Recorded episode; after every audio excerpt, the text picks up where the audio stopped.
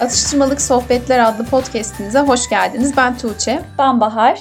Bu hafta 5. bölümdeyiz. İlk bölümlerde hatırlarsanız minimalizm üzerine konuşmuştuk ve minimalizmin ikinci bölümüyle ilgili de bir podcast geleceğini söylemiştik. E, bu haftaki bölümde de Marie Kondo yönteminden bahsedeceğiz. Marie Kondo'nun Hayatı Sadeleştirmek için Derle Topla Rahatla kitabından yola çıkarak bu podcast'i çekmeye karar verdik. Evimi neden düzenli tutamıyorum diyenlerdenseniz bu podcast tam sizlik olacak. O zaman başlayalım. Evet, söz sende Bahar. Marie Kondo yöntemiyle ev düzenleme. Aslında 2018'in ilk bahar aylarında tanıştım ben KonMari yöntemiyle. Instagram'da karşıma çıktı işte değişik katlama şekilleri olarak. O dönemde zaten böyle hani şey bir sürü işte ders alıyorum. Yüksek lisans bitecek mi, bitmeyecek mi falan böyle hani kafamı boşaltmak için farklı şeyler aradığım bir dönemdi.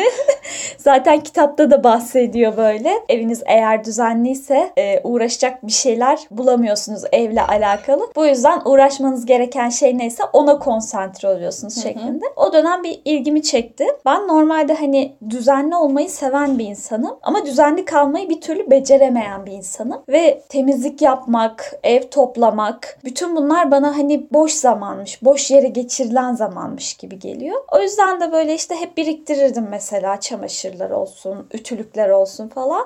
Hep birikir, birikir, birikir. Son anda işte sıkışır. Böyle bir misafir gelecektir. Hadi bir etrafı hızlıca temizleyeyim, toplayayım derdine düşerdim. Ama ama Marie Kondo'nun yöntemiyle tanıştıktan sonra yani KonMari yöntemiyle tanıştıktan sonra açıkçası böyle hayatım gerçekten ev hayatım düzene girmeye başladı. Şöyle başladım ben daha önceki podcast'te de bahsetmiştim. Çorap çekmecesiyle başladım bir. Ya acaba işe yarar mı gibi bir soru işareti vardı. Aklımda büyükçe bir soru işareti vardı. Instagram'daki hani takip ettiğim böyle minimalist sayfalar vardı. Hı hı. Onlar özellikle bu yöntemi tavsiye ediyordu. Çok işe yaradığını söylüyordu.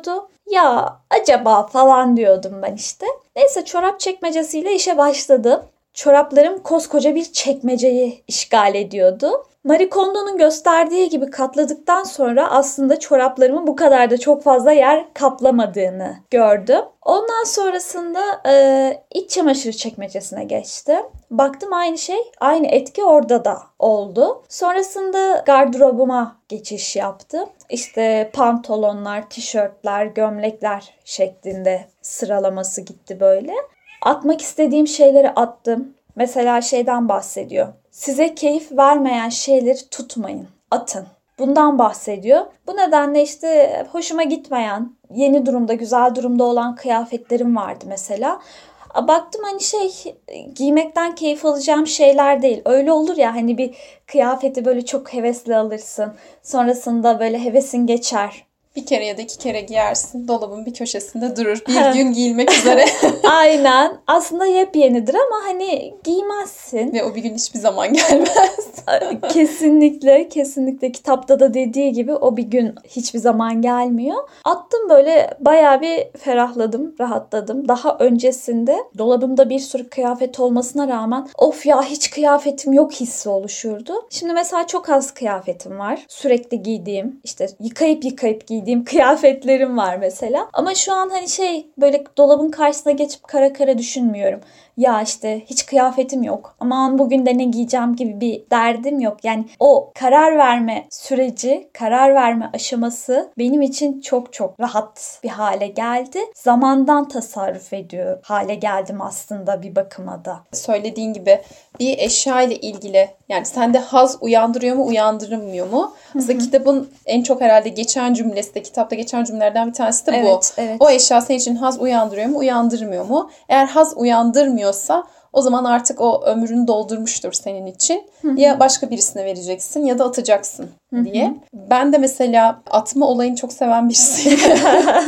hani gözüme batan bir şey varsa böyle fazlalık olduğunu düşünüyorsam atarım. Ama böyle saklama yöntemlerinden ziyade Maria Kondo'nun hani düzenleme yöntemleri yaptıkça aslında daha böyle akla mantığa uygun geliyor. Ben mesela senin kadar çok fazla bir şey yapmadım ama kitabı okumaya başladıktan sonra Baktım dolabımda aa evet ya giymediğim şunlar şunlar vardı. Ben onları bir alayım. Ne Hı-hı. yapayım? Giysi dolaplarına atayım. Hı-hı. Orada elbet birileri değerlendirir diye. 5-6 parçayı öyle yaptım. Hı-hı. Şimdi yavaş yavaş da her gördüğümde de bakıyorum. Bunu giyer miydim acaba? Giymez miydim? Hani böyle aklımda bir soru işareti varsa zaten onu direkt uzaklaştırıyorum dolaptan. Hı-hı. Çünkü her şeyi dolaba yığ yığ. Bir de bizde şey vardır. Bu kitapla beraber o da bende az buçuk değişmeye başladı. Her şeyi askılarla asma durumu vardır. O askılı kısmı zaten çok doludur. Hı hı. Aradığın hiçbir şeyi bulamazsın, edemezsin. Evet. Şimdi birkaç günden beri çekmeceleri düzenlemeye başlıyorum. Böyle katlama yöntemiyle. Hı hı. Hep şey diye düşünürdüm. Tişörtleri bile askıya koyardım çünkü kırışır. Hı hı. Ama bu sefer de her şey askılıkta olunca hı hı. aradığın hiçbir şey bulamıyorsun. Evet. Şimdi çekmecelere böyle katlayıp katlayıp ikiye üçe koyduktan sonra çekmeceleri bir açıyorum. O kadar düzenli görünüyor. Aa ne güzel bunlar diyorum.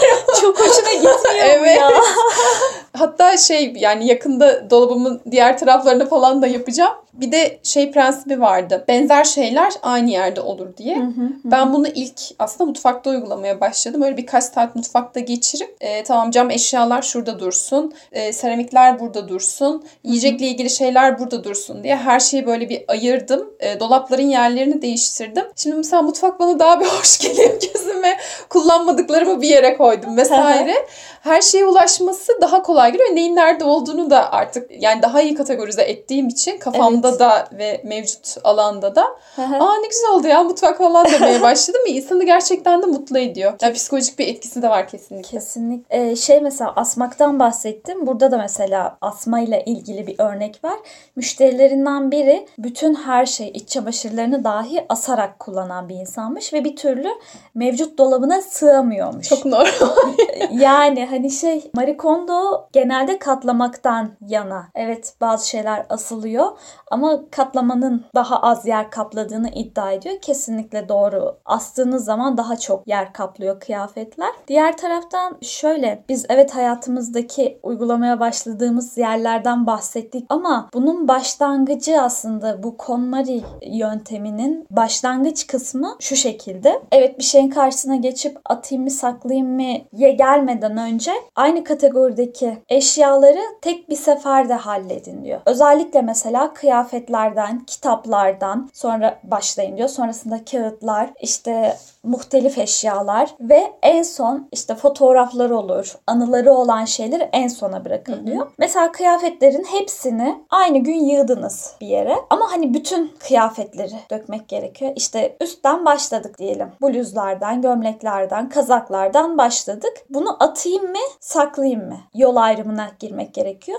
Burada bize e, buradaki yol ayrımında da kılavuz olacak şey bu bana keyif veriyor mu? Bu bana haz veriyor mu? sorusu olacak. E, eğer haz veriyorsa tamam onu tut. Haz vermiyorsa at gitsin. Tuttuğun şeyi nasıl saklayacağına, nereye koyacağına karar vermen gerekiyor. Aynı kategorideki şeyleri tek bir seferde bu şekilde hallederek e, çözmüş oluyorsun. Çok fazla karıştırmamak gerektiğinden bahsediyor kitapta aynı Hı-hı. şekilde. Çünkü e, işte bir kitap eleyim, bir kıyafet eleyim dediğin zaman hem beynin çok yoruluyor hem kafan çok karışıyor.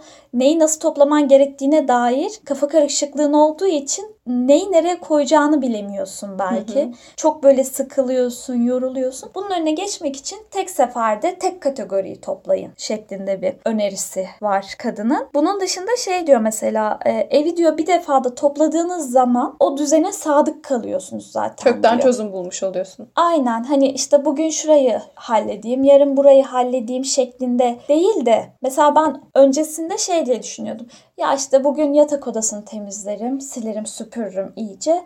Ertesi gün işte oturma odasını silerim, süpürürüm falan diye düşünüyordum bu yöntemle tanışmadan önce. Bir kere şöyle bir şey oluyor. Kafamda sürekli bir temizlik yapma olayı var. Çünkü yarım kalmış oluyor kafanda da. Aynen yani beyin zaten hani yarım kalan şeyleri sevmiyor. Sürekli onları sana hatırlatıyor, hatırlatıyor. Bir de ben hani temizlik yapmayı çok seven bir insan olmadığım için. Kimse sevmiyor bence. yani evet bazı psikopatlar seviyor. evet. Ee, hani şey böyle sürekli beynimi yoruyordu. Beynimde bir yer işgal ediyordu. Ben ne yaptım mesela işte evi tamamen bir topladıktan sonrasında salı günü ve cumartesi günleri temizlik günlerim benim. Salı günü sadece süpürüyorum. Cumartesi günü süpürüyorum, siliyorum. Daha ayrıntılı bir temizlik yapıyorum. Evde iki tane kedi olduğu için bol tüy döküyorlar. Onun dışında mesela çamaşırları yıkıyorum, katlıyorum. Katlayıp koyacağım yerler belli olduğu için işim çok daha hızlı ilerliyor. Ya işte şunu katladım, şuraya mı koysam, buraya mı koysam değil. Bir de nasıl katlayacağımı da öğrendim. Instagram'da ya da sosyal medyada, hı hı. internette görebilirsiniz KonMari katlama yöntemleri diye yazdığınızda. E, bu gerçekten işimi çok kolaylaştırıyor. Zaten hani kendisi de şey diyor kitapta. Dağınıklık neyi nereye nasıl koyacağınızı bilemediğinizden olan bir şeydir diyor. Hı hı. Neyi nereye nasıl koyacağımı bildiğim için öncesinde atıyorum yarım saat sürerken benim toplama işim şimdi 10 dakika 15 dakikaya düştü. Ya bu neyi getiriyor? Çok fazla temizliğe, toplamaya zaman harcamamış oluyorum. Kendime ya da sevdiklerime daha fazla zaman ayırmış oluyorum. Bu yüzden ben bu yöntemi çok sevdim ya. siz de yapın, siz de uygulayın. bir de bu kitapta ve dikkatimi çeken şeylerden biri de şuydu. E, düzenleme yöntemini anlatırken aslında kadın bir taraftan da eşyaları saygı duymamız gerektiğini söylüyor. Aslında evet. düzenleme yöntemi de tamamen oradan çıkmış. Kıyafetlerinizi işte örneğin tişörtlerinizi, sweatshirtlerinizi böyle üst üste koyup onların dinlenmesine izin vermediğiniz için çok daha çabuk bir şekilde eskir, daha çabuk kullanılamaz hale gelir diye iddia ediyor ki bu da aslında yıllarca olan tecrübesinden geliyordur. Evet, evet. Ee, onu düşününce mesela artık böyle üst üste koyduğumda e, direkt kadının sözleri aklıma geliyor. Hı-hı. Aa ben aslında bu kıyafet için kötü bir şey yapıyorum. Onu canımı acıtıyorum acaba diye düşünmeye başlıyorum. o biraz böyle şey Marikon'da biraz hani bu konuda hassas eşyaların da hisleri olduğu evet. konusunda. Hatta atmadan önce de e, bu zamana kadar bana katkı sağladığın için örneğin bir kabanınızdan bahsedelim. Fazla geldi size ya da eskidi başka bir şey oldu. Onu elinize alıp e, atmaya karar verdiğiniz anda beni bu zamana kadar sıcak tuttuğun için teşekkür ederim deyip öyle koymanızı aslında öneriyor. Hı hı. Bu da bana çok ilginç gelmişti. Böyle belki de daha iyi bir şekilde eşyalarımızı kullanmış oluruz. Şöyle kitapta yine birkaç tane örnek vermiş müşterileriyle ilgili. İşte eşyaları bu KonMari yöntemine göre düzenledikleri zaman eşyalarının daha parlak, daha canlı, hı hı, evet. daha yeni gözüktüğünü söylemişler. E, Marie Kondo şeye inanıyor. Zaten hani kendisi de Japon olduğu için Japonların kültüründe de vardır ya her şeyin bir enerjisi, her şeyin bir nasıl anlatayım? Her şey bir varlık olarak bakarlar. Hı hı. Hani biz eşyaya eşya olarak bakıyoruz mesela ama onlar biraz daha farklı bakıyorlar. Onun da enerjisi olduğuna ve ona da o e- güzel enerjiyi hissettirmek gerektiği şekilde bakıyorlar. Yani sonuçta sürekli kullandığımız şeyler, bize faydası olan şeyler hor kullanmamak gerekiyor. Ben bu kitabı okuduktan sonra aslında biraz farkındalık oluştu. Ee, normalde eşyalarımı çok hor kullanan bir insanımdır böyle. O yüzden de böyle çok istediğim gibi üzerimde durmazlar. Bakalım hani zamanla o değişimi görmeyi bekliyorum biraz daha. Şu an çok ayırt edemedim. Hani kitaptaki gibi aa evet çok parlıyor, çok güzel e, diyebileceğim bir değişim yok eşyalarımda ama görmeyi planlıyorum yani. Yani düzeni oturttuktan zamanda. sonra belki de zamanla böyle şeyler görebiliriz. Bu düzen dışında bir de Maria Kondo'nun yaptığı şöyle bir şey vardı. İşten geldikten sonra ha, evet. o günkü eşyalarını sırasıyla çantasından çıkartıp yerine koyuyor ve bir gün sonrasında da aynı eşyaları çantasına alıp gidiyor. Yani Hı-hı. artık onun için böyle bir rutin olmuş. Hı-hı. Bu mesela bizim için çok zor bir şey. Yani ben çantamı kolay kolay değiştiremiyorum. Değiştirmeye üşeniyorum. O evet benim de sıkıntı yaşadığım bir şey. Kitabı okuduktan sonra evet benim de bunu yapmam gereken dediğim bir nokta orası da. Şöyle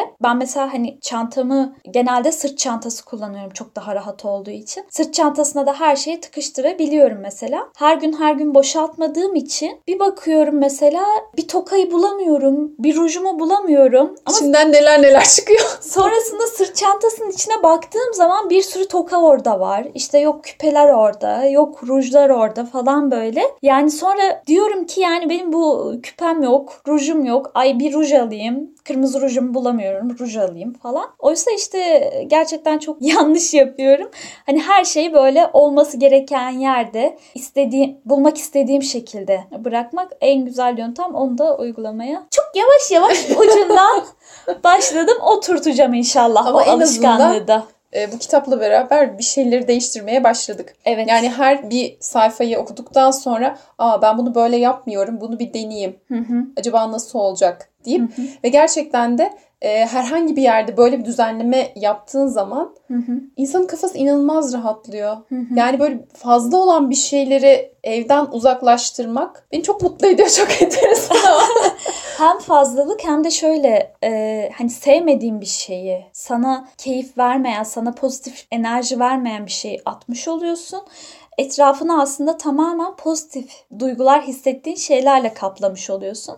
Yani şöyle söyleyeyim mesela e, baktığın eşya aa bu ne kadar güzel diyorsun ama işte sana keyif vermeyen bir şey varsa orada ya işte bunda ne yapsam ki giyer miyim acaba kullanır mıyım acaba diyorsun beynini boş yere meşgul ediyorsun yani hani şey yok yere hem enerjini hem beynini harcamış oluyorsun.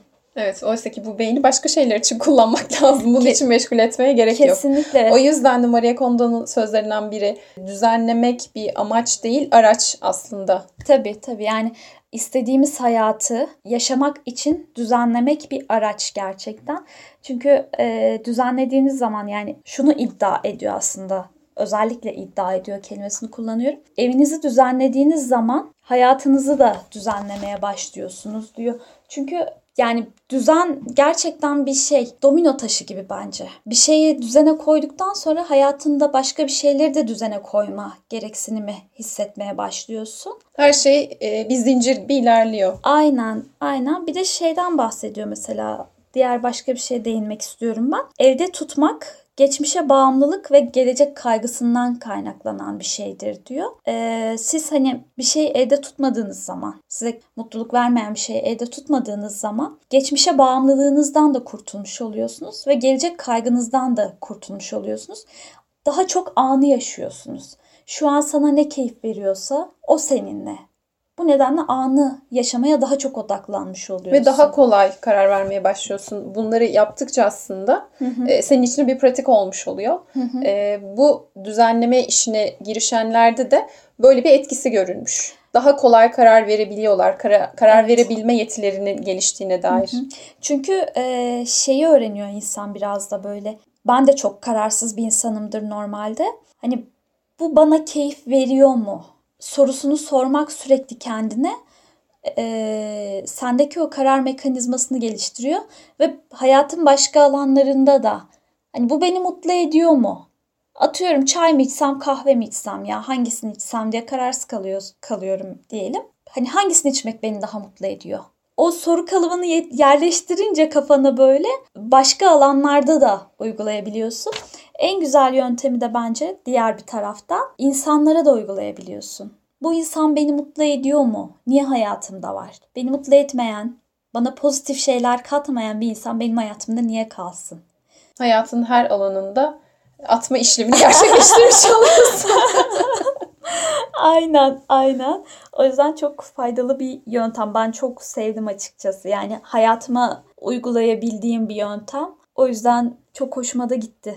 E, zaten bu Japonlarda da bir ev düzenleme artık bir sanat haline geldiği için evet. genelde bu tarz kitaplarda hep Japonların Feng kitapları oluyor. Evet. Falan. Evet.